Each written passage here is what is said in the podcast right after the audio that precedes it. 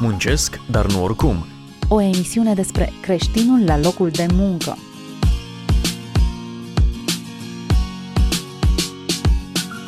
Bine v-am regăsit! Continuăm seria Soluții biblice la provocări contemporane. Astăzi vorbim despre globalizare, împreună cu invitatul nostru, domnul Sebastian Văduva, conferențiar universitar, doctor în management, directorul Facultății de Management și Informatică din cadrul Universității Emanuel din Oradea. De asemenea, antreprenor în serie.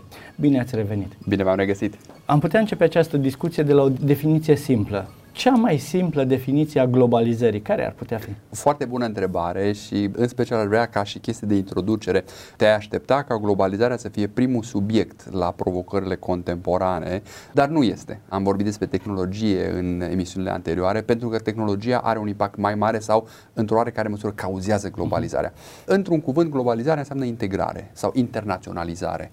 Adică ceea ce exista tradițional țări individuale, fiecare își vedea de viața ei, avea propria sa monedă, avea propria sa limbă, avea propria sa legislație și așa mai departe, care tot mai mult și tot mai mult încep să se integreze. Noi ca și români am simțit din plin această forță a integrării, pentru că în anul 2007 am fost integrați într-un bloc economic artificial, care nu s-a format în mod natural, numită Uniunea Europeană. Deci noi suntem globalizați la maxim.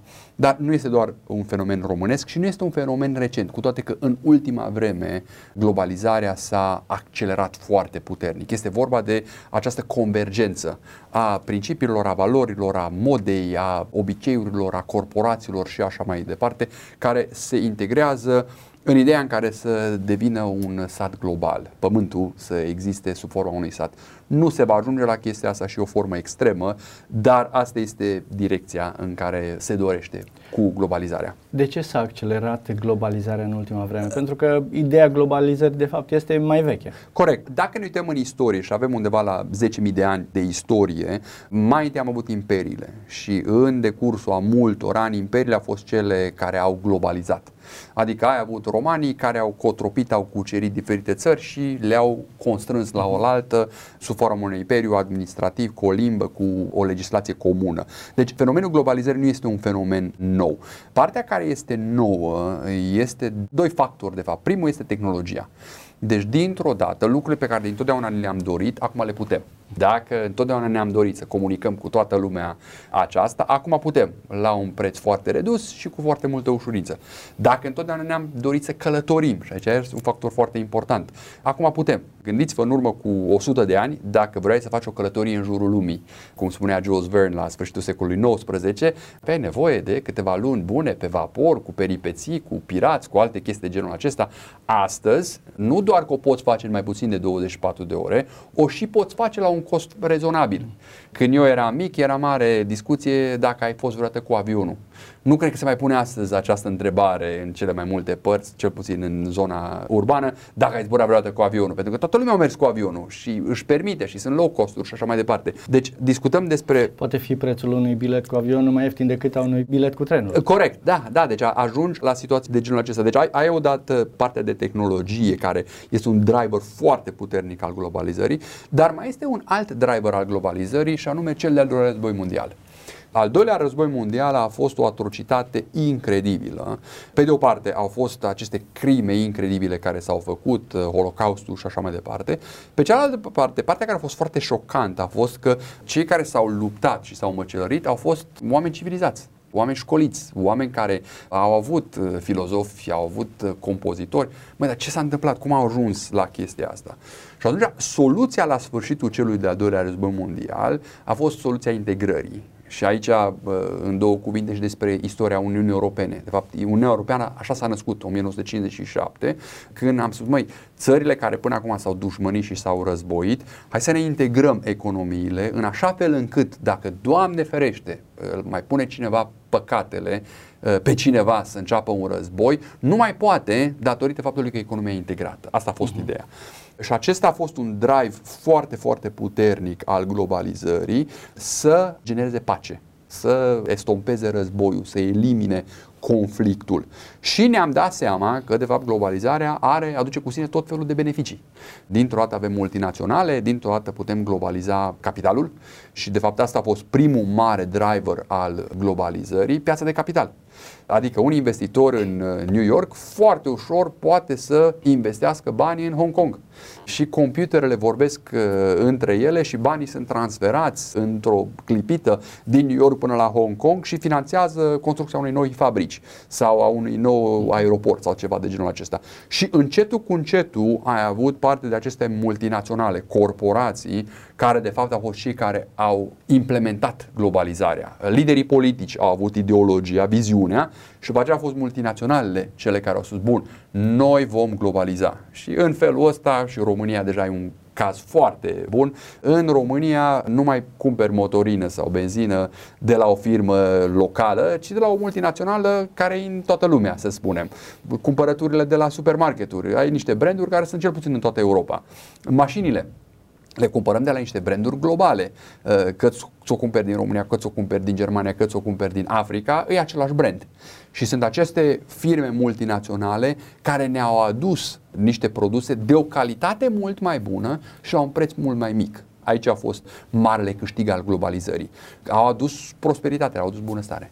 Cineva spunea că globalizarea este o lume fără frontiere. Da. Și mă întrebam, globalizarea înseamnă conectare sau control? Iarăși o, o întrebare foarte bună. E clar că există o dorință spre control și ceea ce citim în Sfânta Scriptură și ceea ce vedem în decursul istoriei, și anume că ai o minoritate sau indivizi care vor să-i controleze pe ceilalți, care vor să-i cotropească pe ceilalți, cred că e valabil și în secolul 21, după cum a fost în secolul 12, când a fost uh, secolul lui Genghis Khan sau altora. Deci cred că acel instinct uman de cotropire, de subjugare există.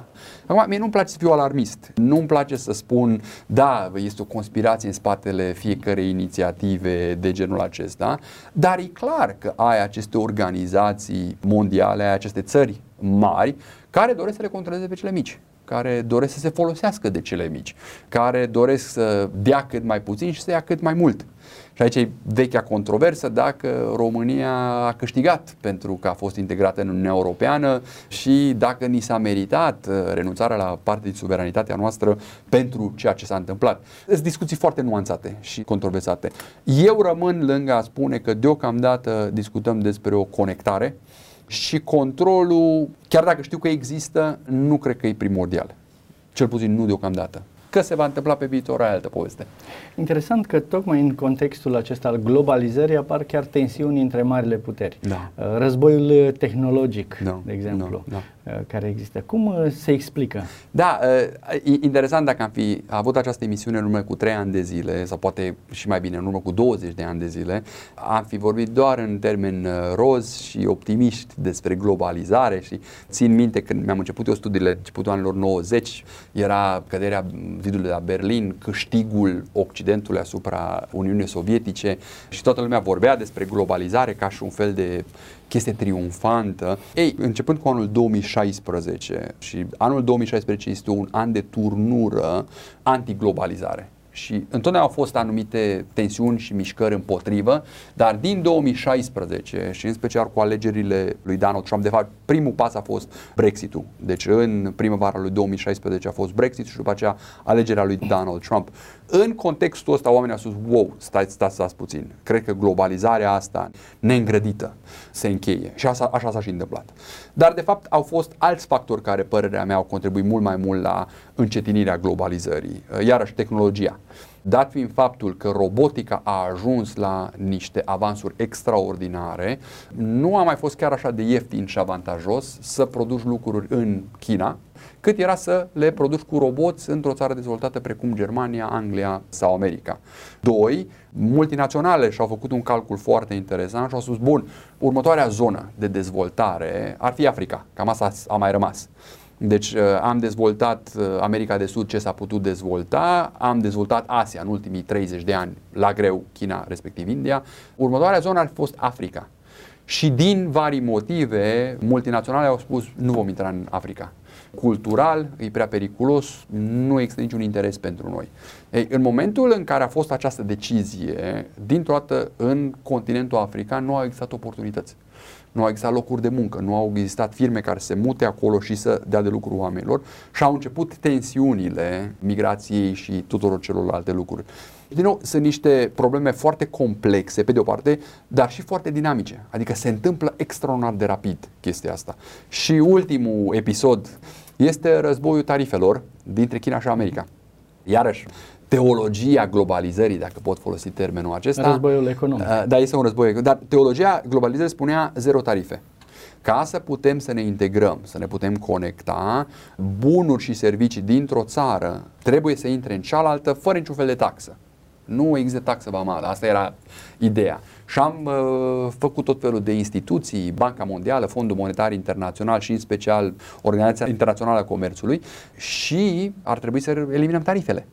Ei, vine Trump la putere în anul 2016, are anumite confruntări frecușuri cu China și în 2018, la sfârșit, începutul lui 2019, aduce tarifele, care e un instrument de comerț care nu l-am mai întâlnit de zeci de ani. Și acum deja vedem această fricțiune și chiar o estompare a globalizării și nu știm cum va arăta lucrurile în viitor. Va fi foarte interesant. Cum ne afectează pe noi, oamenii de rând, această globalizare? O întrebare foarte bună și cred că termenul sau tot ce înseamnă globalizarea, pe lângă faptul că vrem să vorbim despre ea din termenii biblici, cred că ar trebui să existe și un ton naționalist aici. Și nu vreau să mă refer la naționalism din punct de vedere negativ, ci, bun, ca români, ce înseamnă chestia asta? Cred că, ca și români, trebuie să fim mult mai înțelepți în viitor decât a fost în trecut.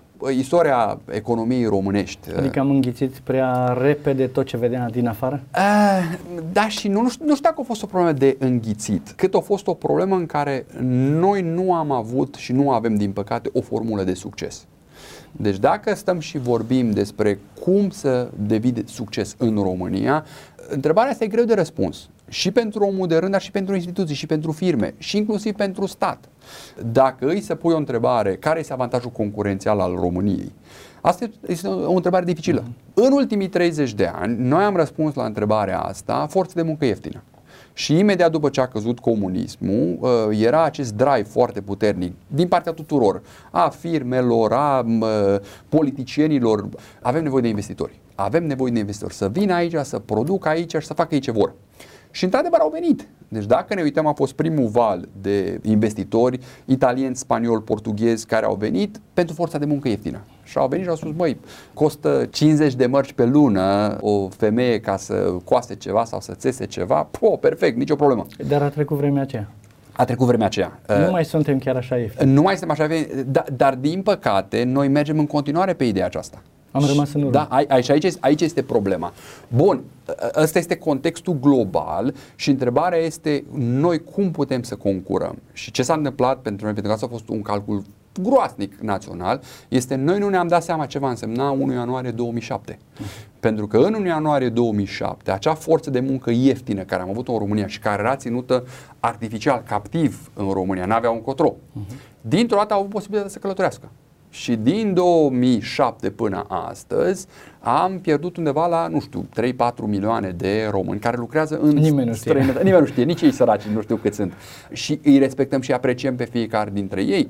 Dar am pierdut exact oamenii care sunt contribuabili, care plătesc taxe și noi ne uităm ca și țară și... Cred că și asta e o problemă. Noi ca români, statul român nu știe. Unii spun 3, 4, Corect. 5, 9 da, milioane. Da, da, da, nu știe. da, da. A, auzi, și aici, aici este parte din problemă și parte din aportul nostru la globalizare. Uh-huh. Și din nou, eu spun chestia asta. Bun, am fost integrați în 2007. Au trecut de atunci ani. Bun, care este aportul nostru la Uniunea Europeană? Pentru că și noi ar trebui să contribuim cu idei. Noi, din nefericire, am mers pe următorul. Bun, forță de muncă ieftină în faza inițială. Astăzi, fonduri europene. Slavă Domnului că Uniunea Europeană ne-au trimis niște bani. Nu știm, noi trebuie făcute niște planuri, găsim acolo niște consultanți care să facă niște chestii. Nu, nu, nu vreau să fac o generalizare, că s-au, s-au întâmplat niște chestii foarte bune și am clienți care au accesat fonduri și au făcut lucruri extraordinare, dar nu a existat o idee de sustenabilitate pe termen lung ăsta este motivul pentru care e atât de important să discutăm despre globalizare. Adică noi ar trebui să fim interesați nu să fim mai ieftini, ci mai buni Da. într-un domeniu. Fraza care o folosesc eu este să fim mai valoroși. Și bun, dacă noi nu mai suntem 20 de milioane și suntem doar 15 milioane, cum putem noi să contribuim?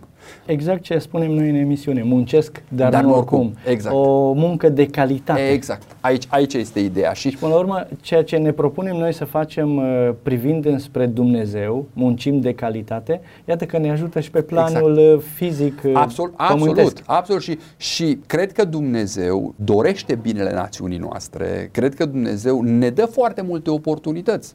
Deci, cred că globalizarea este o oportunitate incredibilă. Cred că este o oportunitate pe care Libertate. noi nu, ca și nație, nu știu dacă în istoria noastră am avut vreodată oportunitățile pe care le avem în perioada aceasta. Și nu știu cât o să țină chestia asta, pentru că Uniunea Europeană nu e o chestie stabilă, beton. Ei săraci au tot felul de perturbări și turbulențe și așa mai departe, fie din Italia, fie acum din Anglia cu tensiunea aceasta. Și atunci întrebarea este în contextul acesta, ce putem noi să facem ca și nație?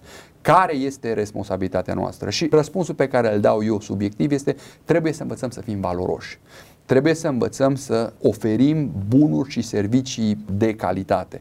Din perspectivă spirituală, cred că globalizarea ne dă niște oportunități incredibile spre misionarism. Și cred că noi ca și români, pentru că dacă mă uit la românii care au emigrat din România, cred că procentual, cel puțin dublu, au emigrat mai mulți pocăiți decât uh, nepocăiți. Și asta datorită faptului că suntem mai comuni, suntem parte din comunitate, sunt biserici, s-au ajutat unii pe ceilalți, primele trei luni ai stat la mine și te-am ajutat cu toate celelalte chestii și ca urmare noi avem foarte mulți neoprotestanți într-o Europa care e foarte întunecată. Deci ăsta este primul loc unde au emigrat oamenii. Au emigrat și în Canada, și în America, și în alte părți, dar deocamdată în Uniunea Europeană. Și una dintre dorințele... Și interesant este că s-ar putea românii care au plecat din țară să se întâlnească cu refugiații veniți din Iran, Siria sau Amin. alte Păi, țări. s- sunt, sunt cazuri și știu uh, cazuri concrete. Iată avantajul da, da, da, globalizării. da, da, da, asta spun. Deci în Europa uh, un păstor român a plantat o biserică de uh, limbă farsi cu iranieni, Mhm. cu sirieni, înțelegi? Și a botezat uh, 10-15 dintre ei. Deci sunt niște avantaje extraordinare și niște oportunități nemaipomenite. Deci eu cred că globalizarea este mai propice pentru evangelizare decât pentru orice altceva. Condițiile pe care nu le avem astăzi, în secolul 21, nu le-am mai întâlnit din primul secol al creștinismului. Deci din primul secol, când aveam Imperiul Roman și puteau oamenii să călătorească cu libertate, ca și români călătorim, că pe orice autostradă europeană e plin de uh, numere românești. Întrebarea este dacă călătorim și în scopuri evanghelistice. Și din nou, fac o diferență între evangelizare și prozelitism. Prozelitismul poate fi o, o chestie dăunoasă, în care vreau să-l conving pe un om să fie ca mine, indiferent dacă el crede. Nu, nu asta este ideea. Evangelizarea înseamnă veste bună. Și vestea bună înseamnă în primul rând pentru suflet, dar după aceea și pentru viața omului respectiv. Să-l ajut pe omul respectiv să își îmbunătățească viața, să-și îmbunătățească relația cu familia, cu soția, cu copiii, la locul de muncă. Și cred că asta este responsabilitatea noastră. Cred că noi ca români putem fi niște contribuabili Uniunii Europene și statului acesta global. Deci cred că avem un cuvânt de spus. Cred că valorile noastre tradiționale de familie, valorile noastre bazate pe credința creștină au un cuvânt de spus și cred că noi ca și comunitate de pocăiți avem o responsabilitate suplimentară. Nu doar să câștigăm o pâine mai bună și un trai mai ușor pentru familia noastră și să trimitem bani în țară și așa mai departe, ci să devenim misionari, să fim sare și lumină acolo unde, din păcate, lumina Evangheliei a murit. Deci, în Europa, Europa Occidentală, nu poți vorbi despre o prezență neoprotestantă de oameni credincioși care să creadă în cuvântul lui Dumnezeu așa cum el este, ceea ce este o oportunitate excelentă pentru noi. Parcă rămâne o mică frică acolo, o rezervă față de globalizare. Credeți că există riscul ca globalizarea să ducă la pierderea suveranității statelor? Da, absolut. Asta este o realitate și asta este o teamă și este în esență motivul pentru care Marea Britanie se retrage din Uniunea Europeană. Marea Britanie a spus ne pare foarte rău, dar ca noi să continuăm în acest club trebuie să ne pierdem suveranitatea. Cred că acest risc există și pentru România. Deci cred că există un pericol foarte mare ca guvernanții de la București să nu mai fie în control precum sunt și să se preia puterea de guvernanții de la Bruxelles. Nu cred că se va întâmpla peste noapte. Deci cred că va continua să existe acest uh, conflict între guvernații țărilor locale și asta este mișcarea din 2016, o vedeți în mai multe țări din, uh, din Europa, în care ai un fel de naționalism. Îl vezi în Polonia, îl vezi în Ungaria, chiar în Austria, în Germania, uh, în Franța, ai partide de dreapta, Italia. Mișcarea aceasta destul de puternică care asta este și teama lor, uh, este ceea ce îi motivează. Nu vrem să ne pierdem suveranitatea și nu vrem să ne pierdem identitatea. În Anglia au sumarizat un autor, scapă numele, The Anywheres and the Somewheres, adică este împărțirea lumii care are rădăcini, adică se simte parte din comunitate și cei care se pot duce absolut oriunde și pot avea un trai de viață cam oricum. După ce am avut discuția aceasta, îmi dau seama că dacă până acum noi ne rugam pentru conducătorii țării noastre, pentru primari, pentru președintele țării, pentru cei care sunt în Parlament, îmi dau seama că dacă vorbim de perspectivă biblică, e momentul să ne rugăm și pentru conducătorii altor țări. Absolut. Pentru că depindem unii de alții. Da, da, da, da. Poate pentru europeni. cei din China, pentru cei din America da, și în da, mod special da, pentru cei da, din Europa. Da, da. De, deci, deci ce se întâmplă în China, ce se întâmplă în America ne influențează mai mult decât ne putem da seama. Deci după avansurile tehnologice, mișcările globalizărilor sunt mișcările cele mai influente. Ce se întâmplă la Davos are un impact mai mare în România decât o ordonanță de urgență a primului ministru. Deci asta este o realitate.